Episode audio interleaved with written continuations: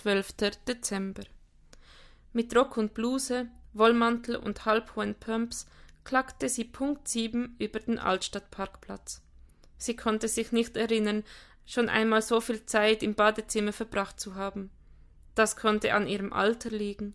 Seit sie die fünfzig passiert hatte, brauchte sie deutlich länger, um alles dorthin zu drapieren, wo sie es gerne gehabt hätte. Aber das war nicht alles. Holger hatte nie viel Wert auf Bemalung gelegt. Auch das hatte ihre Zeit vor dem Spiegel verkürzt. Jedes Kunstwerk braucht einen Bewunderer, um seine Bestimmung zu erfüllen. Ohne macht es einfach keinen Spaß.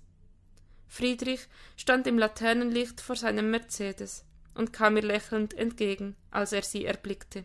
Hast du lange gewartet? fragte sie mit einem Blick auf ihre Armbanduhr. Ich bin doch nicht zu spät. Bist du nicht, ich bin zu früh, aber ich würde es mir nicht verzeihen, dich warten zu lassen. Er nahm ihre Hand, führte sie zur Autotür und ließ sie einsteigen. Ein Herzschlag lang blitzte der Gedanke in ihr auf, dass es ein Fehler sein könnte. Aber er lächelte ihr zu, sah aus wie ein Teenager beim ersten Date und schien genauso aufgeregt zu sein wie sie. Mit sanftem Schwung verschloss er die Tür neben ihr. Im Auto war es wohlig warm. Ich habe Plätze im vorderen Parkett, sagte er und bog in die Hauptstraße ein. Welches Stück sehen wir? Magst du mal in die Karten schauen? Sie sind in meiner Manteltasche.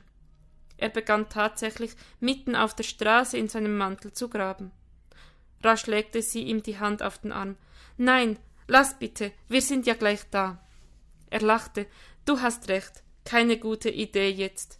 Übrigens, du siehst wundervoll aus. Danke.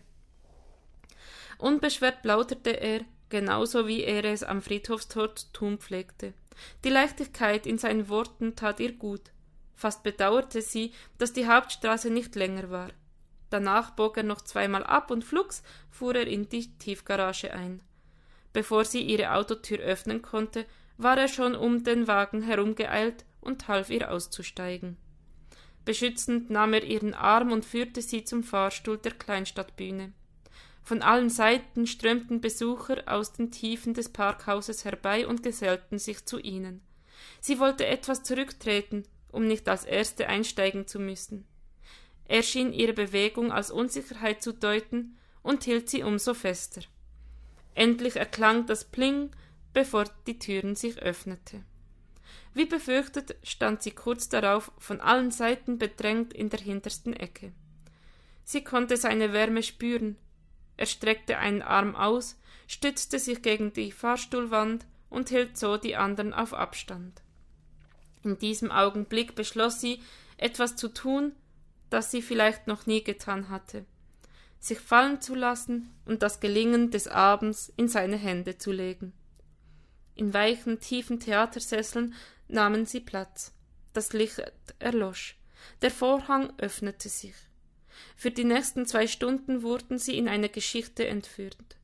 Martina lachte Tränen, tauschte Blicke mit Friedrich und genoss seine Aufmerksamkeit und Bewunderung. Holger war ein liebevoller Mann gewesen, aber pragmatisch und immer in seiner eigenen Welt.